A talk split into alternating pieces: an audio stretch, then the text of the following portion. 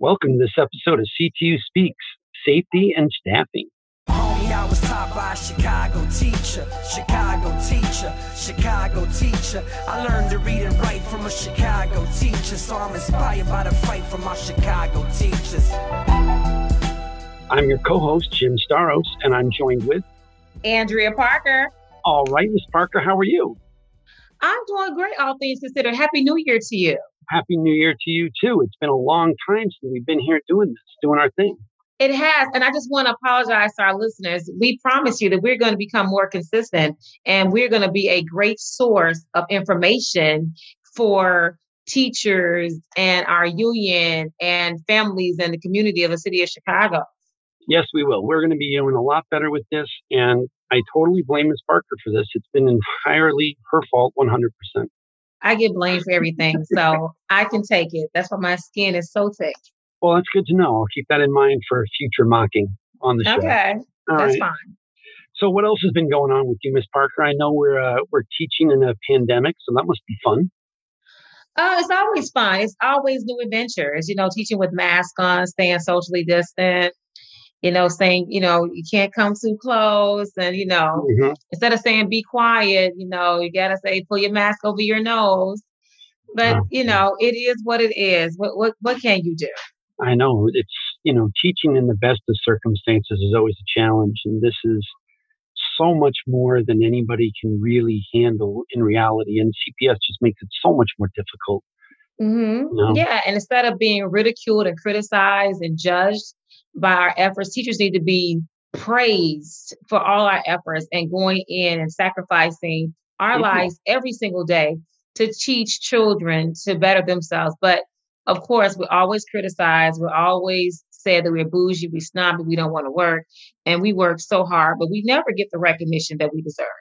You know, everybody's got stresses at their work, and I totally understand that. Yes. but you know it's it's so different having you know 20 or 30 little ones in the class and depending on your classroom they're little or, bigger. And Absolutely. they've all got their social and emotional needs and you've got to handle that and yours and perhaps an administrator who's trying to be a particular pain in the butt and a district who's definitely a pain in the butt with a mayor who's even bigger than that. It's too much. We you know teachers we need a hug. Can we get a hug?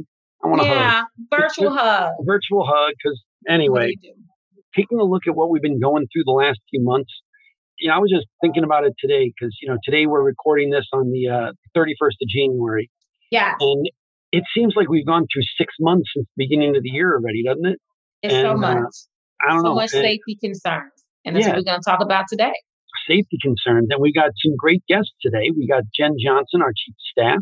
And we've Mhm. got um, a substitute, Burma Green, talking about the Mhm. issues with the substitutes, and Yes. Georgia Waller, who is the liaison for the substitute committee for CTU. Absolutely, a lot of people didn't know that we had such a committee. I, I know, and, and we do. We're definitely We cover everybody. everybody. If you are a Chicago Teachers Union member, we got you covered. There's a Got you. committee you can be a part of. And we should probably throw a shout out to that too, because we got a ton of committees, and you can find that out on ctulocal1.org slash committee, and find out about all kinds of things, including our favorite one, the Public Relations Committee. Which I am the chair. So if you want to be a part of this podcast, or you got some other ways or great ways to communicate with our listeners, hey, bring us your ideas. Join the Public Relations Communications Committee. It's fabulous. It would be even more fabulous to have you, the listener, there as part of our team. Absolutely. So, what else is going on with you, Miss Parker? How's it going at your school? all things considered, Jim, we're working it out, you know, and that's Yeah. what we do as teachers and students. We work it out. We're still learning, we're still educating. We gotta, you know, be flexible in terms of um, seating arrangements, in terms of lining up. Because Right. if people don't know, I teach um, middle school um, English language arts, so I teach sixth, Okay. seventh, and eighth. And so, just you know, just making sure we're masked up, making sure that we're still communicating and talking and collaborating, but in a safe manner. Uh, we are we have been a testing site, so teachers and students have been tested. Uh, we also have been a vaccination site where we have community come in and get vaccinated, and we have all all the um, vaccines like the Moderna, the Pfizer, as well as Johnson Johnson, the booster shots, just whatever you need. Uh, we've been trying to make it work to make sure that our school and our students and our families are in the safest condition possible because we know that we're in a pandemic. There are many things beyond our control, but things that we can control and monitor, which we're trying our best, teachers, students, families alike. Yeah. And, you know, and, and the fact that we had to have this big long fight yet again. I know. Here. We got to fight about stuff that really should not need to have a fight about. We have to fight to convince the district that we need kid sized masks for people that have kid sized heads. Like yeah. I don't, I don't understand that. I, I, mean, unless they think our pre-K students have the most giant heads of any people on the planet, why they think that those regular size masks would be reasonable? That doesn't even make any sense. It doesn't. I mean, I'm not a doctor like that, but you know. But you are a doctor. Well, I, I see. That's why I said it like that. I wanted you to put all it right. out there like that. You know, so I can sound all bad like that. But yeah, I mean, that, that doesn't make any sense. How, you know, why do we got to keep doing all that kind of stuff? And you know, this most recent agreement we got it definitely was not everything we deserve or everything we need, but there were some definite wins in there. And we're going to be talking about some of those, some of the wins yes. and some of the, let's go with not so much wins. We're going to talk about that with Jen Johnson coming up in a minute. And she's going to go over that whole agreement and everything that was in it and everything that was not. So it'll be real interesting. It will. So let's get to it, shall we? Let's get to it right now. All right, so we're here with our illustrious Chief of Staff, Jen Johnson from the CTU. She's going to be telling us a little bit about the agreement that we just got with CPS and uh, the pros and cons of that, what we got to look forward to uh, in the next coming weeks and months. So, how's it going, Jen? Thanks for having me. I appreciate it. It's been like the busiest January ever, but you know that's what we do, right? We keep we keep it moving. We we advocate. We stay busy. That's what I say. We are a union that never sleeps. So we know that we have just a little bit of precious time with you. So we thank you so much that you are here with us, T O D A Y. So, with that being said, talk about what's in the agreement. What are the key areas? Yeah, so the safety agreement with CPS has some pretty critical new powers in it. One is that schools have um, clear criteria by which they can vote in their safety committees to go remote for five days. There are thresholds for staff absences due to COVID, and then thresholds for student absences due to COVID isolation and quarantine. Um, right now, we're, we're still in the highest level of community transmission, according to the CDC, despite the fact that the Omicron surge has lessened. And so, if 40% of students are in quarantine or isolation, a school becomes eligible um, in order to go remote, and the school safety committee can vote to do so. We've actually had 15 schools just in the last few weeks since the agreement was landed be eligible and so far, seven of those 15 schools have voted to go remote for five days. Um, critically, we've made significant increases in testing through this safety agreement. So, you know, there were something like 200 some schools that had less than 10% of students signed up for testing. This agreement requires that the district work with us to actually increase testing across all of our schools so that at least 10% of students are tested weekly in every school. Um, it also preserved higher testing levels at schools that already had reached that mark and surpassed it. And importantly, there are now monetary incentives for our members to contribute to increasing testing. Um, on, and on the last day of our remote work action, when uh, students were still not in the school building, which was January 11th, our members did phone banking um, and doubled doubled the number of families signed up for testing. Like wow that day and, and some schools had been doing work you know prior to the winter break as well so you know our work pays off and, and you know we've only been suggesting that cps do this for months but this this agreement finally made it happen um, and so now there will be a, a, bucket that clerks will be able to access so that members can be paid to do phone banking outreach to increase families signed up for COVID testing. Um, and they will be able to be paid from the 11th going forward so they can get pay for the hours that they've already done. Is this to the end of the school year?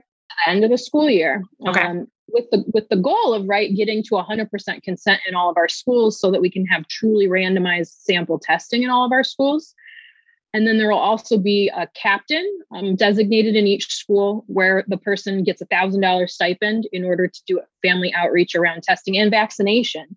I might need to do that one. Right. i need to be the captain right. Parker always hustling that's right. Here's here's a little tidbit. A little tidbit. CPS said that they will honor school requests for more than one captain. They're Ooh. not gonna. Yeah, they're not gonna make it widely known, but you know, we, we might. Thanks, Jen, for that secret. right? Insider information. What about the millions of people that listen to this podcast, though? Now they'll know. right. That's right. That's right. Well, um, I will just say that all of these details, including that little tidbit that, that a school could request a second captain, is listed in our implementation chart that we update daily. And you can go to ctulocal1.org slash chart and get up to date um, information on all the components of the agreement. Um, there's a, there's a few more really critical ones that I want to make sure we hit. Um, we've heard for many months that contact tracing is like almost non-existent in our schools. We've been raising this the, throughout the pandemic. Um, our agreement allows members now to sign up and be paid the non instructional rate to do contact tracing for their school community. Um, as of today, CPS has said that 1,100 of our members have signed up to do the training, which was just made available. I mean, think of that. Even if we only get half of those people to, to end up doing the work, we have just exponentially increased the amount of contact tracing that will be able to occur in our schools. That's really huge. See what happens um, when CPS works with us? Oh my God, Andrea, exactly. They we could have had this in the fall had they been smarter, right? Yep. Um, and then the last couple of things are um, school safety committees can vote if they want to reinstate the health screener, like if that's going to help remind parents every day that their child should not come to school whether symptomatic. The district has to provide KN95 masks to staff and students. It's not going to mean a mask a day, but it does mean periodically you should be able to get masks, and students will start to be able to request KN95 masks from their school um, as early as this first week of February. We had one mask per week so far. I'll say oh, that. That's not bad. That's not, that's not bad. bad. Okay. That's not bad. We should absolutely press at our safety committees to ensure that you're getting something like that, a mask a week. Um, and report to the district safety committee if your if your school says we're out of them because CPS keeps saying we've got more in the warehouse. Um, so we, we should make that demand. Um, and then for our medically fragile members who cannot be vaccinated, this agreement did secure um, that they can apply right now for an unpaid leave. We know that that's not most people. Um, most of our members are vaccinated and are getting boosted. Um, but for the folks that that can't do that, that was an important win that they be able to take a leave this quarter, just for third quarter. And real quick, Jen, how long is this agreement? This agreement until the end of the school year, until a new variant. How long is this agreement? Um, I guess legal or valid. That's right. This agreement is in place for the remainder of the school year. Um, if if there are new conditions and new issues that arise, the district is going to have to bargain with us. Now, y'all know what that looks like. We have to force force them in some instances to bargain with us. Um, but these these terms that I just described are in place for the remainder of the school year. Yeah, you know that kind of brings us to the next question: is like when we when we voted on this, and a lot of people had some issues with the, the way it all happened, and seemed to be super rushed. And I know it's you know when we got a new variant coming in uh, you know, we can't plan on that particularly. But this vote in particular was not like regular CTU votes where it's 90% this or, you know, that kind of a thing. It was much closer than a lot of the votes in the past. So, what do you think that means as far as membership and this agreement? Yeah, I mean, first, I think there's a difference between when we vote to take an action or vote to take a strike. Those numbers are always extraordinarily high. Ratification votes have never been quite as high as the actual vote to take the action. So I do want to say that. But you're absolutely right. This agreement um, was solidified by a 55% to 45% threshold. That that's a low margin for us in CTU. We have become accustomed to lopsided votes because of the um, organizing work that we've all done together. Um, and and often when we're on when we've been on strike in the past, we've been able to kind of walk up that mountain and walk back down together as you already said, Jim, the timeliness of this action was very different, very unusual, right? The surge of Omicron and how it really escalated over the winter break um, made taking action a shortened process, right? We did that over just a few days. Um, and then the fact that the mayor locked us out made even more kind of pressing um, how we were going to land an agreement um, because, you know, we didn't necessarily know if she was going to do that. Um, we we were successful in closing school buildings right during the height of the surge, and ensuring that there would be additional mitigation back in schools when we when we went back. Um, but this is not the kind of vote people are accustomed to, and I think it reflects that our people deserved more. Um, they understand that some school districts, like Los Angeles, have a gold standard agreement of safety with their school district, and that they wanted to send a message to the mayor and the school board that they know they they should have done more and they could do more if they chose to. Um, and we took a stand, right, to get the basics. We shouldn't have had to do that. It's totally unfair. Um, and we should be proud that we're the only teachers union in the country who took district-wide action like this. Literally, we, we stuck our necks out where where you know in a difficult situation, and we didn't get everything we deserved, but we certainly have more than we did before. Absolutely. Right. And so, you know, our our bargaining is always publicized everywhere. I mean, everybody has to look at it on social media as well. And so some people on social media saying we lost four days of pay in exchange for two masks. Um, what do you say? How would you respond to that assessment? I can understand, you know, that CPS um, is a boss that breeds that kind of cynicism, right? Because we're we're so used to them, um, you know, ignoring our needs, and and we have to fight for the bare minimums. We still, right, don't have everything we need beyond this pandemic, right? Um, so I can understand the feeling, um, but I think that people have to take kind of a sober assessment of what is in this agreement, right? The fact that seven schools have been able to flip to remote, the fact that we've doubled testing um, in our schools, um, the fact that we have uh, a program where we're going to exponentially increase the amount of contact tracing in our school buildings. This is not nothing. Um, and these these are things that clearly we should have had, but w- we won them. We won these powers. Um, so I think that we got to demand more than two masks. right. we got to say we deserve more, and we we can't leave what is on the table unimplemented and unenforced. We've got to enforce what we do have because it's it's far more than we had previously. Absolutely. That's definitely true. I think, you know, when we look at you know, you know, all these other districts um, the ones that have these good agreements. And it's mostly because the mayor doesn't, and those cities doesn't throw a fit every time the teachers say what we need. There's somewhat of a respect for teachers that they kind of know what's needed in the in the school buildings.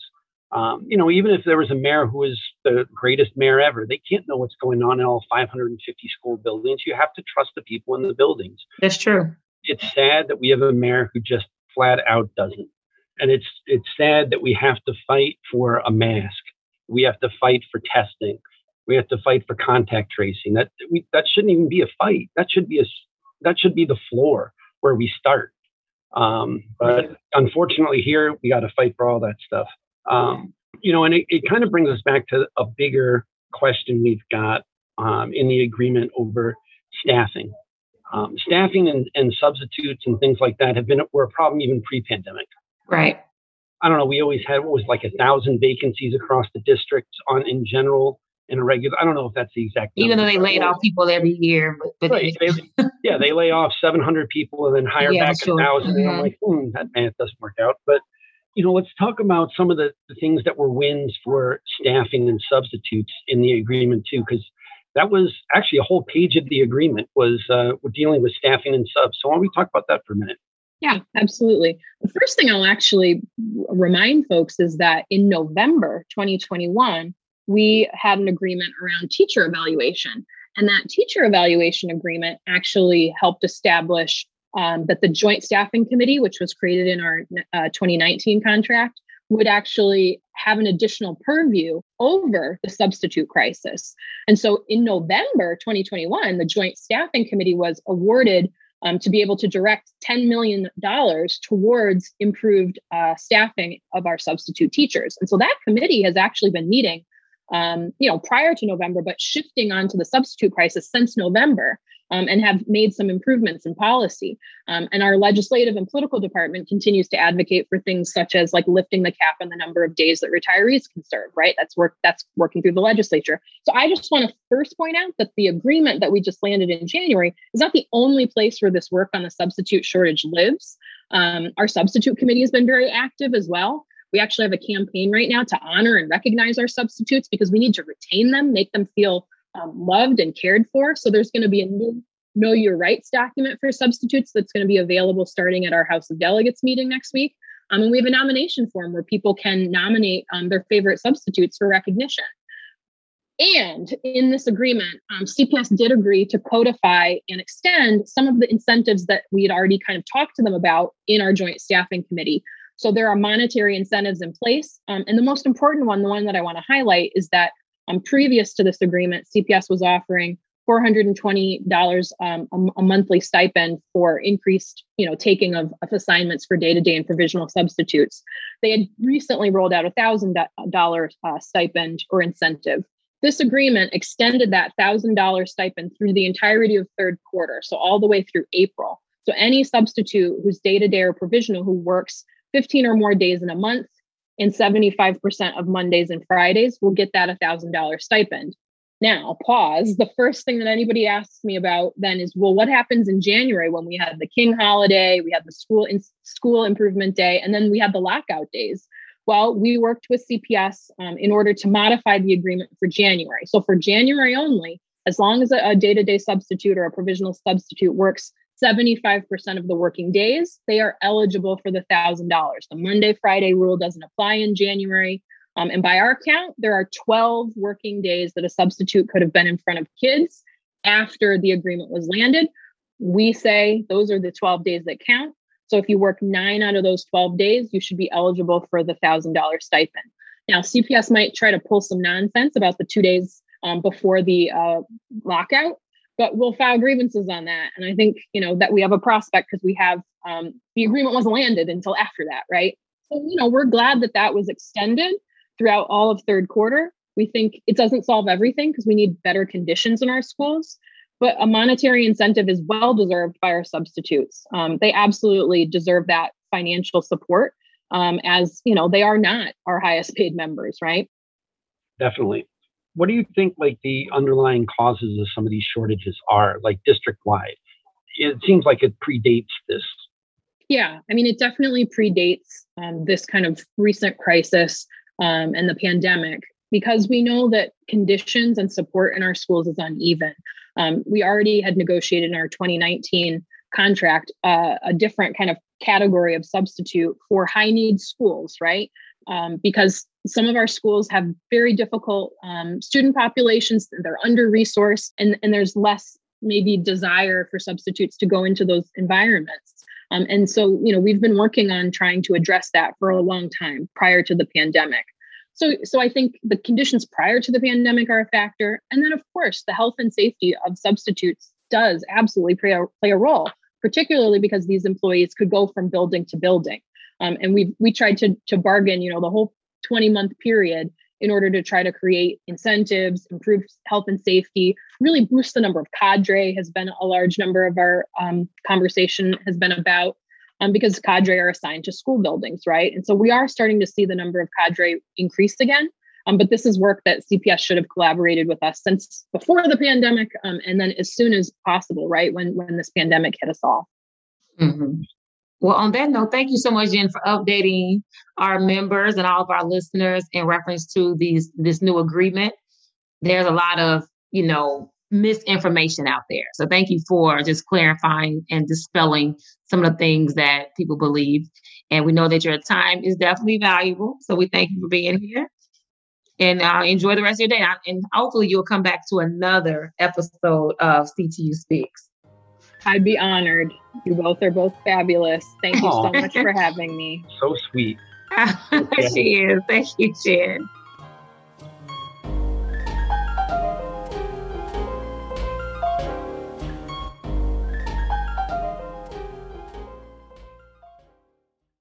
All right, now we're back with uh, two of our special guests. We've got Georgia Waller and Burma Green.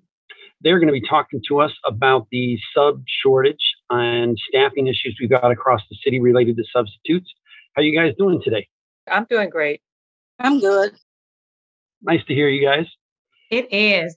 Thank you so much for being on the show today. We know that you have been working very hard. So thank you for being on CTU Speaks today. Thank you for inviting us.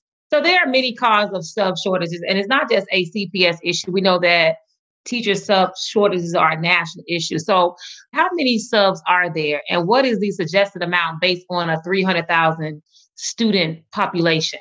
Well, right now, um, that's still uh, to be determined because um, the information that we had was somewhere around maybe 3,000 subs, but that's not the actual number because they're adding more substitutes as we speak right now. So, you know, when we do our our joint staffing uh, meeting pretty soon to see where we are.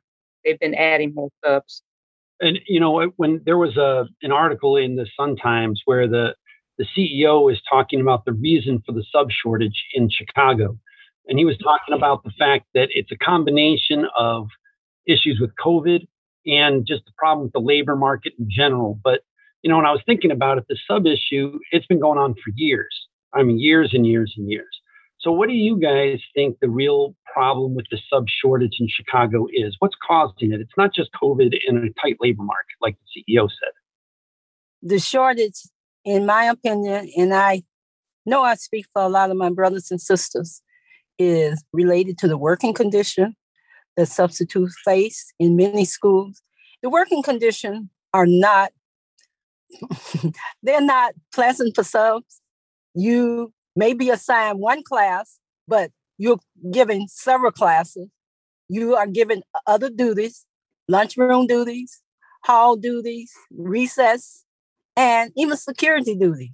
So as a result, people just don't return. A lot of substitute, well, I won't say a lot, but a large majority of substitutes are retired teachers. Unlike many subs that have no education background, retired teachers and people like myself who have been in the system for a while, we know what we should be doing. Correct. When you're given other duties, and in, in lieu of following one teacher's schedule, you're given, you forget the prep, you're given uh, another assignment on the on the assigned teacher's prep. So what do our members do? You may just say, okay, I'll get through the day and not return. And many will just leave, but they definitely will not return because it's just, it's a hostile work environment. It's the way you are treated from the time you walk in the door, uh, sit down or sit over there, or I'll get to you. It's just the tone from the person that you meet when you walk into the school. And those are turned off. People don't have to take that, so they just don't return. Uh, another issue is the lack of lesson plans. You may walk in, and since preps are optional, you don't have time to plan. You may walk in and there's no lesson plan. And as a result, an administrator may say, Well, uh, you don't have control of the class. How can you have control and you trying to provide a lesson and, and teach all at the same time when there was none left? you know, to address that first question about the subs and the number of subs, uh, CPS had gotten rid of uh, hundreds of, of cadre subs, which has caused a problem for the shortage as well.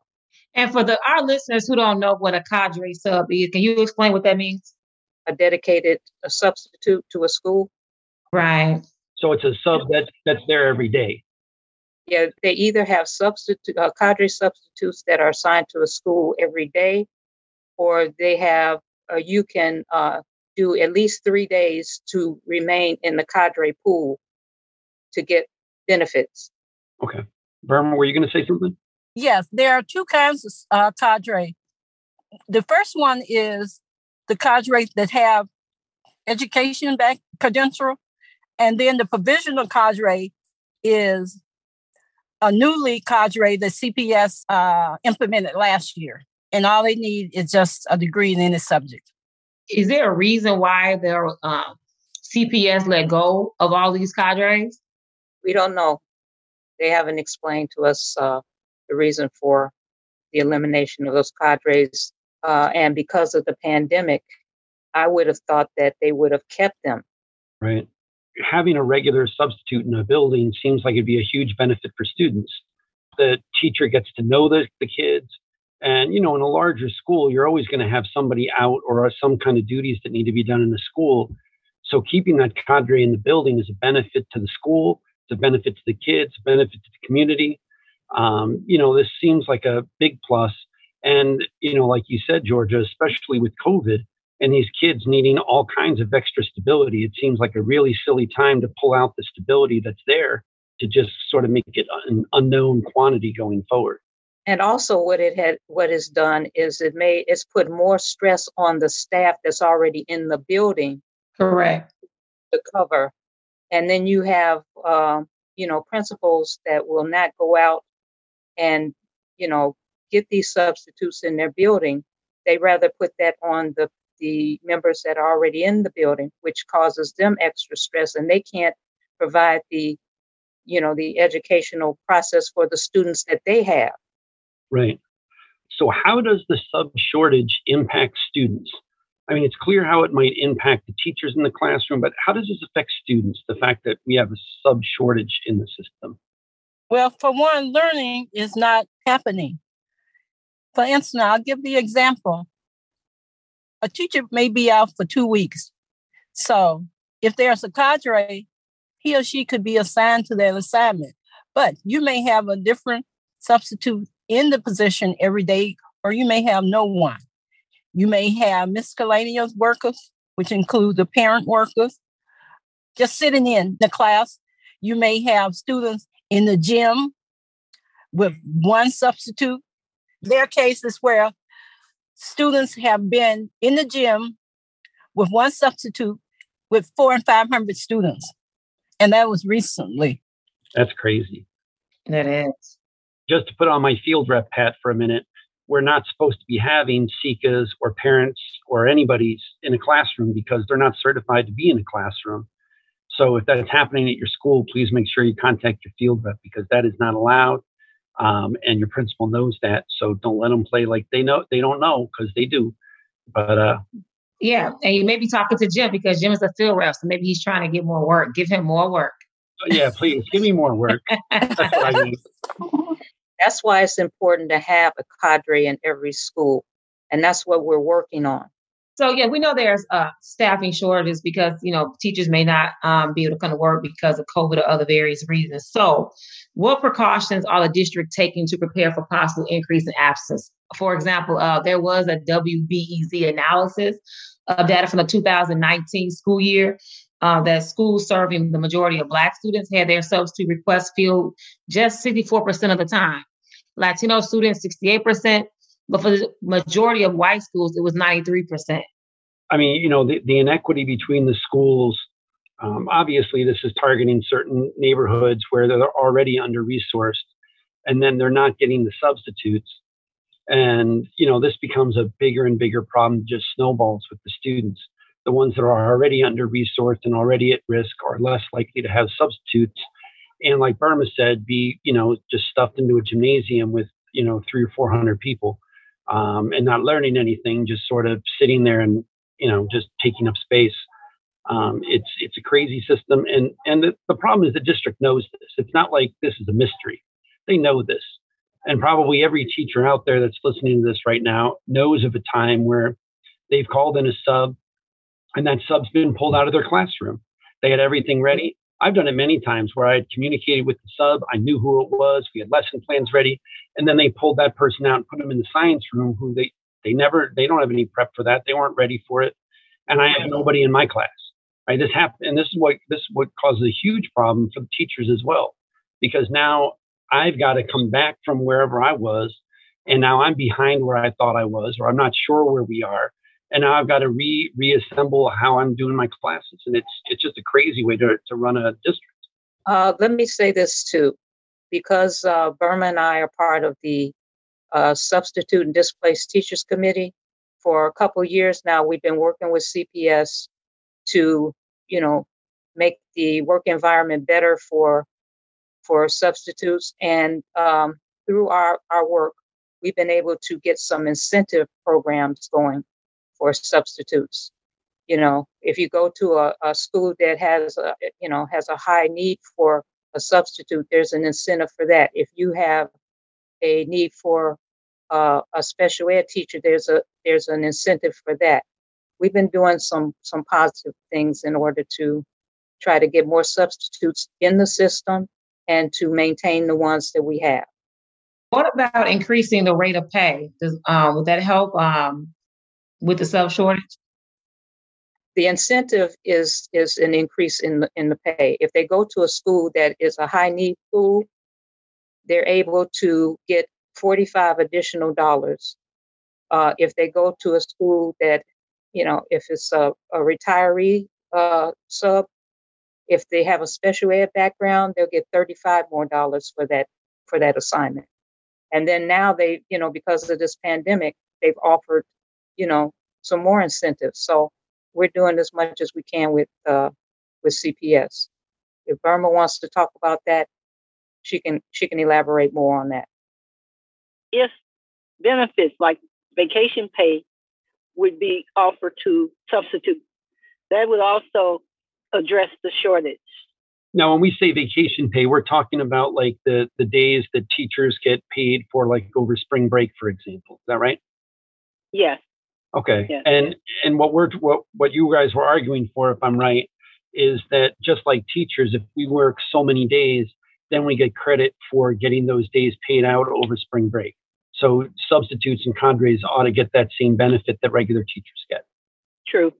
So, you know, we, we talked earlier in this episode with Jen Johnson going over some of the benefits for substitutes that were in the reopening agreement. But besides pay, what else can we do for subs that would help retain high quality subs within the classroom?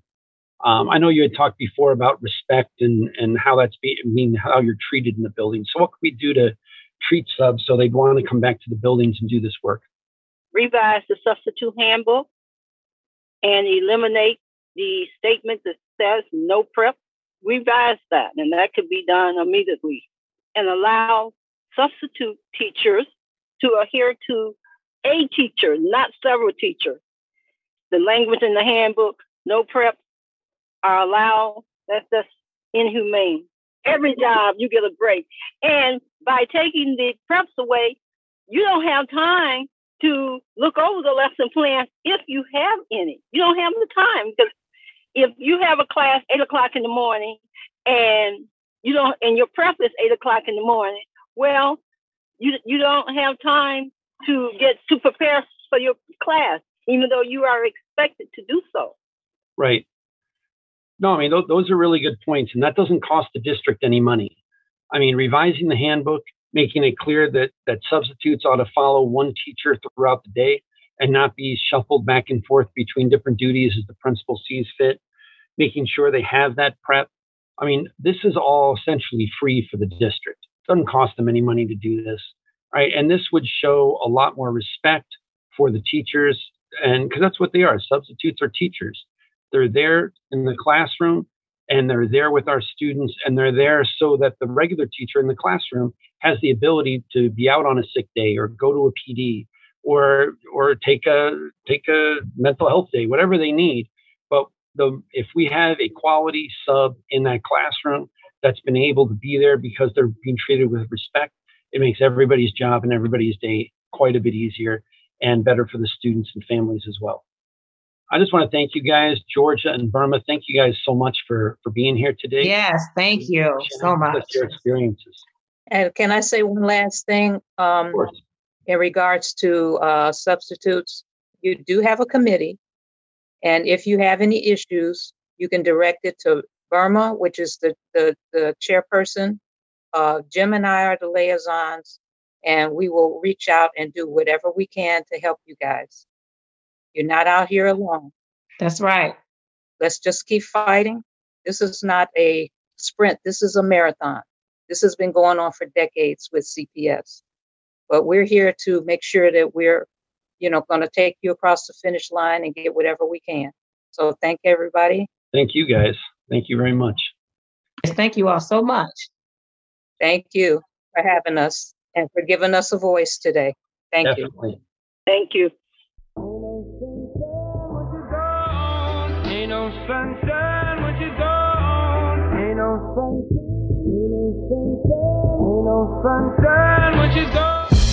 Listeners, thank you so much for listening to this episode of CTU Speaks. We know we've been gone for a while, but we are mm-hmm. back and we are back with a vengeance. So mm-hmm. please tune in as much as you can. So, Jim, tell us how they can reach us if they want to contact CTU Speaks. They can definitely give us a call on the phone, 312 467 8888 and I'm going to say it one more time because Ms. Parker always does. It's 312 467 8888. And what about our email address, Ms. Parker? Sure. Our email address is CTU Speaks at CTULocal1.org. Yep. And then you can send us any ideas you've got for the show, anything you want to hear about, any kind of uh, guests you think might be interesting for us to talk to, talk with, talk about anything like that We'll be up on the show because we're going to have a lot more episodes coming up real soon. And until then, we are CTU Speaks, where we only speak what matters. See you later.